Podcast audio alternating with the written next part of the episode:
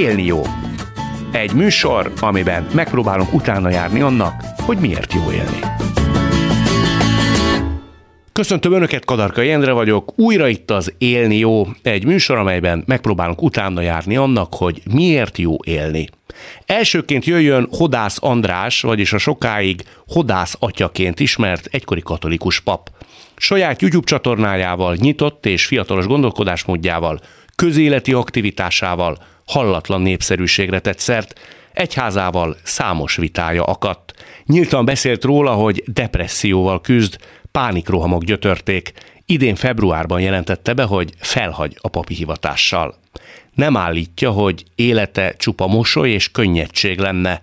Ugyanakkor szerintem nem árt odafigyelni rá, hogy mit gondol traumákkal való megküzdésről, kapcsolódásokról, önszeretetről, boldogságról, egyáltalán az élet értelméről. Látszólag szokatlan és sablonos riporteri kérdéssel kezdem. Hogy vagy? Köszönöm, most egészen jól.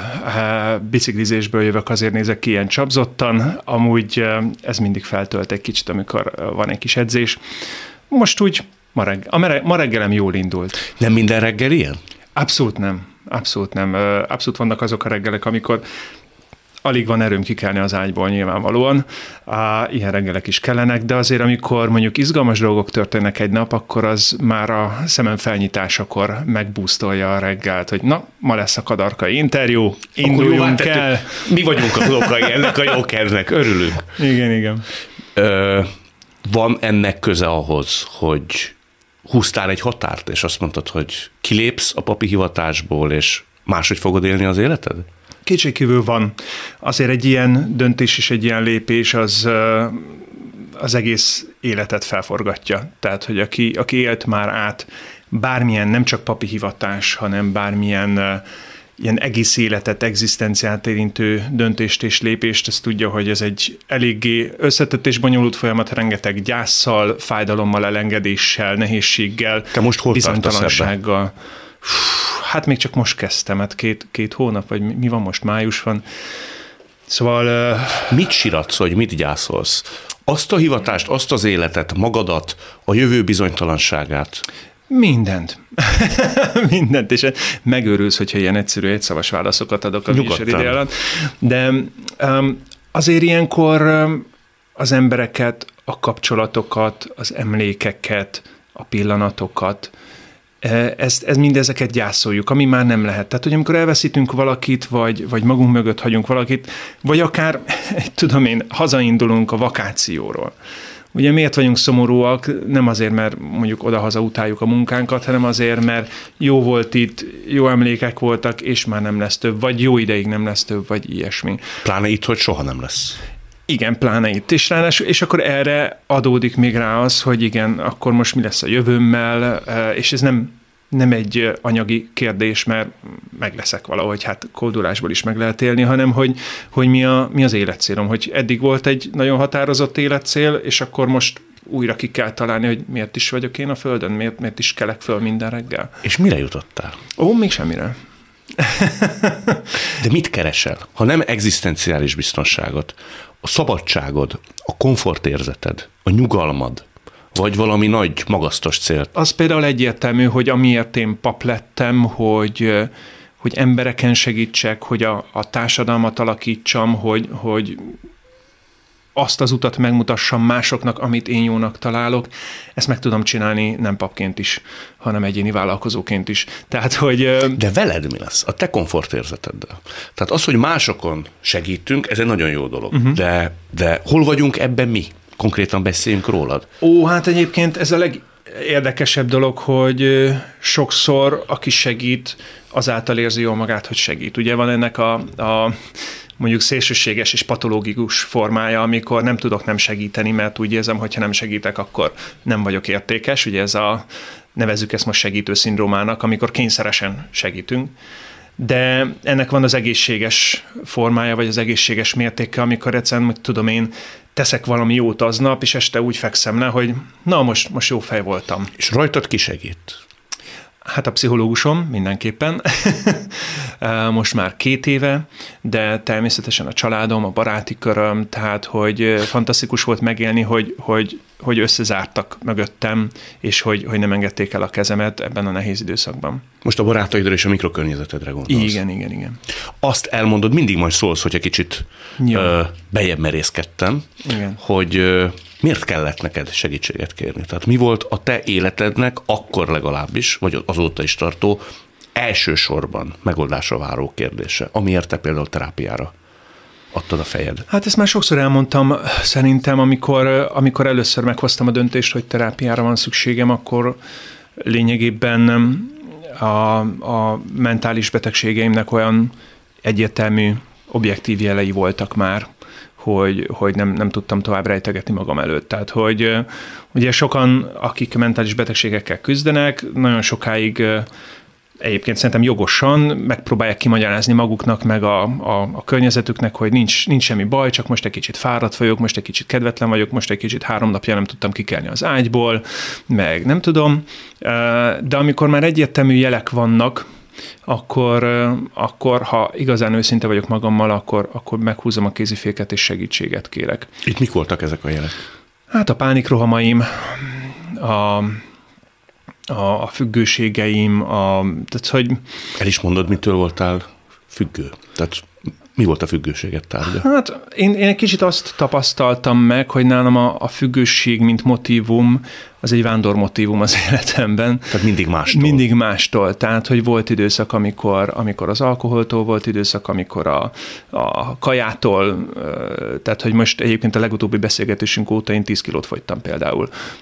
Nem tudom, a nézők látják. Látszik, nekem történt. Tehát, hogy... És körülbelül 1 éve beszélgettünk, májusban. Igen. Tehát, hogy... a függőség, mint motívum szerintem akkor jelenik meg, amikor valami olyan érzelmi hiányunk van, amit jó esetben embereknek kellene betölteni, illetve jó esetben nem kéne, hogy ennyire kényszerítő hiányként jelenjen meg. Neked mi volt a hiány? És akkor nyúlunk a függőség eszközeihez. Na ezt így nehéz lenne egy mondatban elmondani, hogy mi volt a hiány, nem is annyira tudom. Tehát, hogy nem csak azért, mert nehéz megfogalmazni, nem is annyira lehet ezt így tudni. Ugye a mi emberi alapvető igényünk az a kapcsolódás. Az, hogy szeretve érezzük magunkat, az, hogy oda tartozónak érezzük magunkat. És nekem ez a saját belső küzdelmeim miatt volt nehezebb. Az embernek az alapvető vágya az, hogy kötődjön. Hogy azt érezze, hogy kapcsolatban van, és itt most nem párkapcsolatról beszélek, bármilyen emberi kapcsolatban, család, barátok és párkapcsolat is, de hogy összességében, általánosságban, kapcsolatban. És hogy egy kapcsolatban azt éljem meg, hogy szerethető vagyok, és biztonságban érzem magam ebben a kapcsolatban. Tehát tudom, hogyha mondjuk hisztisebb vagyok, vagy elrontok valamit, vagy elkések 5 percet, akkor sem fognak kidobni, akkor sem szakítanak velem, akkor sem mondják azt, hogy jó, akkor többet nem szeretünk. És ez a fajta kapcsolódás, ez nem, nagyon sokszor nem a környezetem múlik. Tehát azok, akik mondjuk nem élik meg, ez a nem tudom, hogy van-e ilyen, vagy erre vonatkozik a társas magány, de amikor, tehát lehetek én effektív fizikálisan kapcsolatban, baráti, családi kapcsolatban, akár párkapcsolatban úgy, hogy közben magányosnak érzem magam. Mert belül nem működik a kapcsolódás. Mert nem tudok megbékélni egy kapcsolatban, mert azt érzem, hogy de majd úgy is kidob. De majd úgy is jön valami, ami miatt engem el fog hagyni. Majd úgy is rájön, hogy nem is vagyok annyira jó ember. És ez tulajdonképpen ez a kötődési probléma. És ez általában a korai gyerekkorból eredeztethető, hogyha ott nem éltük meg azt a fajta kötődést, kapcsolódást, hogy lehetek hisztis gyerek, bepukizhatok, mindent csinálhatok, de akkor is anya, apa szeret, a családi légkör, az biztonságos, stb. Ezt te nem élted meg? Hát ne felejtsük el, most elárulok egy titkot, hogy ez a 80-as évek, amikor kommunizmus volt, és az én családom finoman szólva nem volt a rendszernek a kedvezményezettjei között, tehát, hogy mi állandó szegénységben, állandó egzisztenciális problémák között, a szüleim állandó szorongásban, nehézségekben, tehát, hogy ez nem arról szól, hogy anyu-apu nem ölelt meg elégszer, hanem arról szólt, hogy az egész környezetünk olyan volt, hogy hát nekünk félelemben kellett élnünk. Tehát, hogy én az óviban nem lehettem őszinte, nem mondhattam el azt, amit otthon az asztalnál beszélgettünk, mert apát kirúgják. Most ez csak egy dolog, de hogy az egy Tehát ez mindig egy rendszer, ami a gyerek körül van. Ugyanakkor te a legutóbbi interjúban azért arra utaltál, hogy édesapáddal kapcsolatban ellentmondásos volt a viszony. Tehát nem volt ez mindig egy tükörsima viszony. Igen. Azt hiszem most így felnőttként visszatekintve, hogy édesapám 12 éve már nincs közöttünk, és így felnőttként visszatekintve azt hiszem, hogy ő depresszióval küzdött. És rettenetesen nehéz élete volt. Tehát, hogy ő ugye a 70-es, 80-as években nem lépett be a pártba, minden fenyegetőzés, meg csábítgatás ellenére sem lépett be a pártba, tehát ő 89-ig a gyártósor végén dolgozott éhbérért, ahol ott megmondták neki, hogy csak itt írja alá, és már is előléptetik, és nem tudom micsoda. Ne felejtsük el, hogy a rendszerváltáskor a kommunista pártnak nagyjából 1 millió tagja volt, akik vagy ezért, vagy azért aláírták a párttagkönyvet. És azt hiszem, hogy édesapám most tényleg így felnőttként visszatekintve a saját démonaival küzdött, és ezért volt nehéz hozzá kapcsolódni amúgy. De nem, tehát hogy nem vert minket sose, meg szóval nem ilyesfajta rossz kapcsolatra kell gondolni, hanem tényleg nehéz idők voltak azok. Aztán ugye 89 után ő is, mint nagyon sokan mások elkezdtek magánvállalkozni, és akkor meg éveken keresztül irgalmatlan erővel és energiával és erőfeszítéssel építette föl a saját kis családi cégét. Azért, hogy ezt majd utána nekünk adja tovább. És becsődölt vagy kétszer. Tehát, hogy eszméletlen nagy küzdelem volt. Ha már említetted azt, hogy a kapcsolódás, és hogy pontosan mi vár majd rád ezután, eszembe jutott egy még korábbi interjúnk, amikor is... Hányszor voltam én? 2-3-szor beszéltünk, de legelsőre utalnék vissza, amikor is azért szóba jött, hogy neked volt egy komoly barátnőd a papi hivatás előtt. Igen. És te ott döntöttél, nevezetesen, hogy te a papságot választod. És én akkor megkérdeztem tőled, ez telefonon történt, Covid idején beszélgettünk, hogy gondolsz-e arra, hogy azért neked máshogy is alakulhatott volna az életed. Akár egy családod is lehetne, apa is lehetnél, lenne egy szerető feleséged, mert emlékeim szerint az egy szép és bimbózó kapcsolatként indult. Igen. Hogy ez például eszedbe jut, amikor most így a civil szakmában, vagy a civil életben keresed a helyed? Ha most azt mondom, hogy igen, akkor csajok fognak rám írni az Instán, vagy hogy? Nem tudom, mi a szándékod, de simán el tudom képzelni. Nem merek. Őszintén, most egyelőre nem, sok szempontból nem. Egyébként pont nálad mondtam ezt, hogy nem tudom elképzelni. Itt, amikor itt ültünk. Igen, császár előtt, de igen, nem tudom elképzelni, hogy apa legyek, mert nem hiszem, hogy alkalmas vagyok apának. Ezt egyébként továbbra is tartom. De azt sem nagyon tudom elképzelni, hogy egyedül legyek. Tehát, hogy azt mondja a Szentírás, hogy nem jó az embernek egyedül lennie. És... Azért a cölibátust is más megélni úgy, hogy egy plébánián vagy, és mégiscsak vannak körötted emberek, meg úgy, hogy mondjuk egy albéletben vagy egyedül. Tehát, hogy az, hogy lesz-e családalapítás, azt nem tudom. De hát most nem tudom, mennyire lehetek őszinte, de... Hát, mennyire csak lehet. Na, most van valakim. Van valakim, igen. Úgyhogy akit nagyon szeretek, és hogy itt hogy alakul majd ez az élet, azt nem tudom. Felszabadító érzés volt? Igen. Mely része? Ezt nem értem, ezt a kérdést. Úgy szerethetek valakit, hogy kötelem nincs, ez már az enyém, azt csinálok, amit akarok. Volt itt valaki pár héttel ezelőtt, aki katolikus pap volt szintén, és ott hagyta ugyancsak a papi hivatást, ő nem csinál abból titkot, hogy Füzes Ádám. Itt volt Ádám. És ő nem csinálta abból titkot, hogy azért a szerelem és a nőköz való viszonya, vagy az intimitás azért egy nagyon fontos szempont volt. És mikor megkérdeztem tőle, hogy melyik volt az a pillanat, amikor egy ilyen nagy felszabadító sóhajtás elhagyta őt, akkor azt mondta, az, amikor beállította a közösségi oldalon, hogy kapcsolatban. Aha.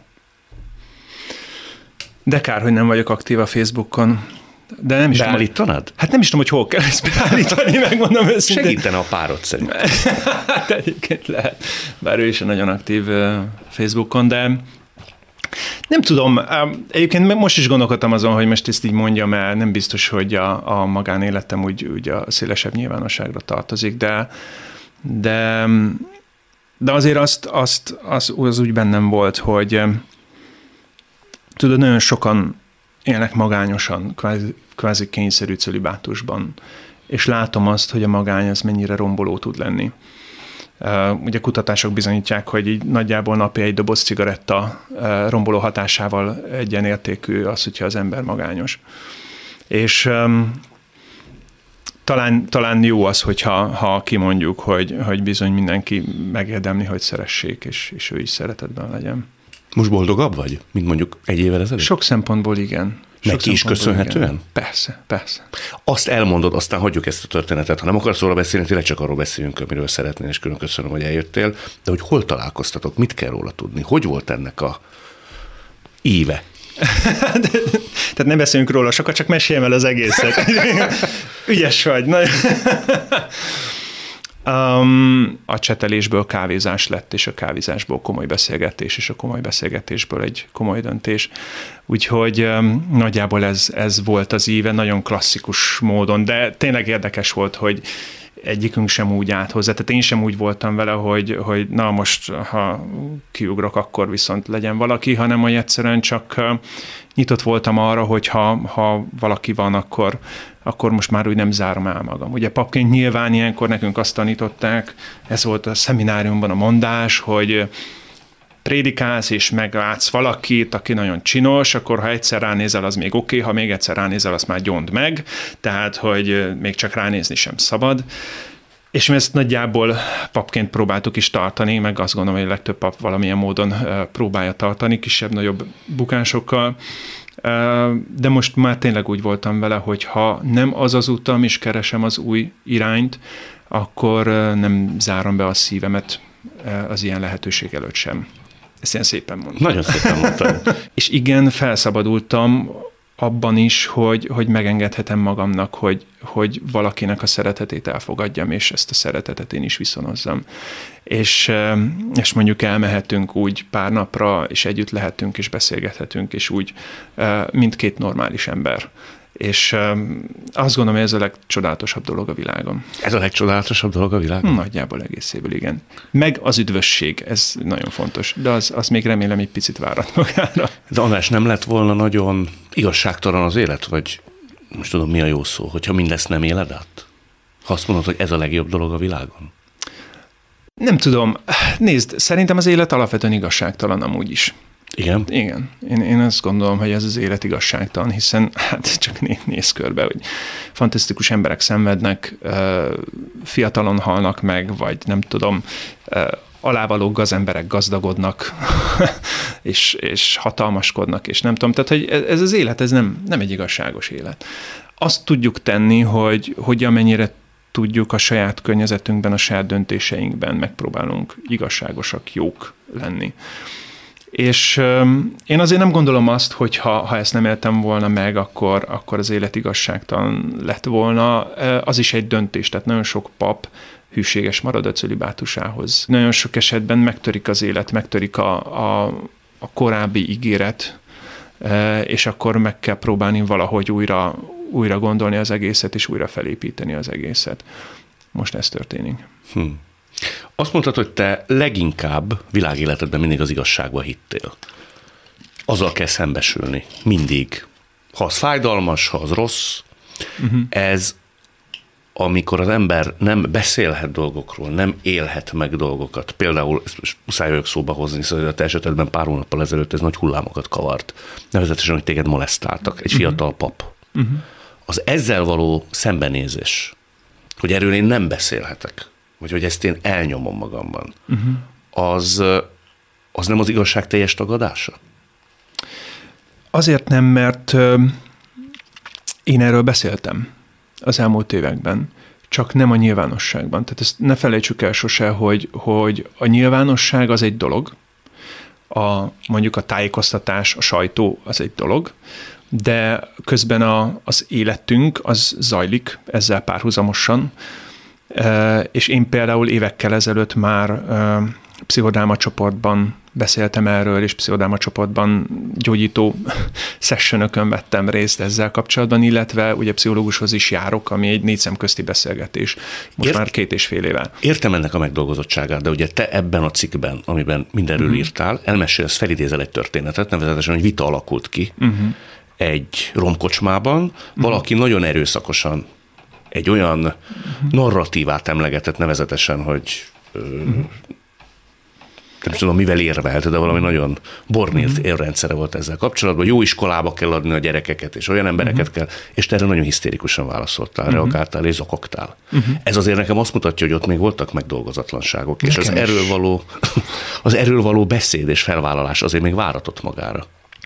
Igen, én úgy voltam, mert nézd, ez egy dolog, tehát nem, ez két dolog párhuzamosan. Az egyik az, hogy van egy önismereti folyamat, amiben ezek a sebek gyógyulnak, ezt én már évek óta csinálom, és szerintem ez a legfontosabb. Tehát beszélni erről szakember jelenlétében, ez a legfontosabb. Az, hogy a nyilvánosságban én ezt felvállalom-e, én azt szabad döntésből vállaltam fel, tehát szabadon döntöttem úgy, hogy a nyilvánosság elé állok, és nem önző okból, nem azért, hogy figyelmet szerezzek magamnak, hanem azért, hogy erről a témáról az őszinte párbeszédet segítsen Magyarországon, mert a fene nagy gyermekvédelmi keresztény kurzusban valahogy nincsen erre erőforrás, meg pénz, meg szakembergárda, hogy a rengeteg szexuális abúzustól megóvjuk a gyerekeket, illetve az áldozatokat segítsük. Ugye, ha csak más nem mondok, még mindig nem végeztük el, még mi, az egyház sem, azt a bizonyos átfogó kutatást, ami több országban már megtörtént. Tehát ez nem járt menet közben óriási meghasonlulással benned, hogy tagja vagy egy intézménynek, amely szemellenzős, te pedig áldozat vagy? Dehogy nem, persze. Vagy erre hosszabban kellett volna válaszolni. Mondok egy szerintem szívszorító példát. Igen. Ugye amikor mi legutóbb beszélgettünk, Császár elődült azon a helyen, aki elmondta, hogy őt megpróbálták megrontani. Igen. És köztetek, ha nem is vita, de nézetkülönbség alakult ki. Te azért az egyház mellett védelmében próbáltál érvelni. És utólagosan visszagondolva erre a beszélgetésre, azért neked nem lehetett egyszerű. Nézd, én azért azzal kezdted, hogy mindig az igazságot kerestem, és ez mindig is ténylegesen így volt. És én úgy voltam az egyházzal, és amúgy most is úgy vagyok az egyházzal. Tehát én nem utálom most sem az egyházat, vagy ilyesmi. Én azt gondolom, hogy az egyház egy nagyon nehéz helyzetben van, amiben rengeteg jó és rengeteg rossz döntést hoz. És én csak azt szeretném, hogyha elismernénk a jó döntéseket is, és amikor mondjuk előddel szemben mondjuk megvédtem az egyházat, és most is ugyanazt, vagy nem tudom pontosan, mit mondtam akkor, de nagyjából valószínűleg ugyanazt vallom, hogy amellett, hogy az egyház rengeteg hibát hibára halmozott ebben a kérdésben, és például most is még mindig várat magára ez az átfogó kutatás, amellett muszáj elismernünk azt, hogy nagyjából egészéből az egyház az egyetlen szervezet, ami komoly jogi és egyéb lépéseket tett ebben a kérdésben, hogy megelőzze a jövőbeni problémás eseteket. Ugye itt egy fiatal papról volt szó a te esetedben, akit aztán úgy fogalmaztál, hogy rárugták az ajtót a hatóságok, és hogy őt elvitték. Tehát, hogy most sejtem, azért valamilyen szinten ő megkapta a büntetését. Meg, persze. Nem tudom, mi lett egyébként vele. Azt tudom, hogy már akkor kirúgták az egyházból, de hogy... Nem találkoztatok azóta soha? Nem, Isten ments, nem is akarok. Nem is akarnál a szemébe nézni? Nem, dehogy is. Megbocsátottál neki? Nagyjából egészéből igen. Tehát, hogy én, ugye a megbocsátás és a harag gyógyulása az két külön folyamat, ezt sose felejtsük el. A megbocsátás az egy döntés, úgy vagyok vele, hogy elengedem a múltat, elengedem azt az embert, elengedem a bosszút, megbocsátok neki, de az, hogy utána még mennyi idő, hogy gyógyuljon a seb, hát nekem például évek munkája, önismereti munkája volt az, hogy mondjuk ne álmodjak vele. Tehát nagyon sokáig álmodtam azt, hogy szembe jön az utcán, és én örjöngve neki esek, és ott ütöm, ahol érem. És évek munkája volt, mire ezek az álmok eltűntek. Tehát a bennem lévő harag, feszültség, fájdalom feloldódott. Én most ezzel így jól vagyok, nem vágyom arra, hogy találkozom vele. Bocsánat, hogy erre újra visszatérek, élni jó, de hogy a cölibátusban azért nem volt az, hogy megengedhettem volna magamnak, hogy legyen valakim, és azért az, hogy szoros érzelmi kapcsolatban tudok lenni valakivel, aki tényleg, tehát hogy Ezt már talán nálad is mondtam, hogy a celibátusban nem az a nehézség, hogy hiányzik a szex, hanem az a nehézség, hogy este senki nem kérdezi meg, hogy milyen napod volt.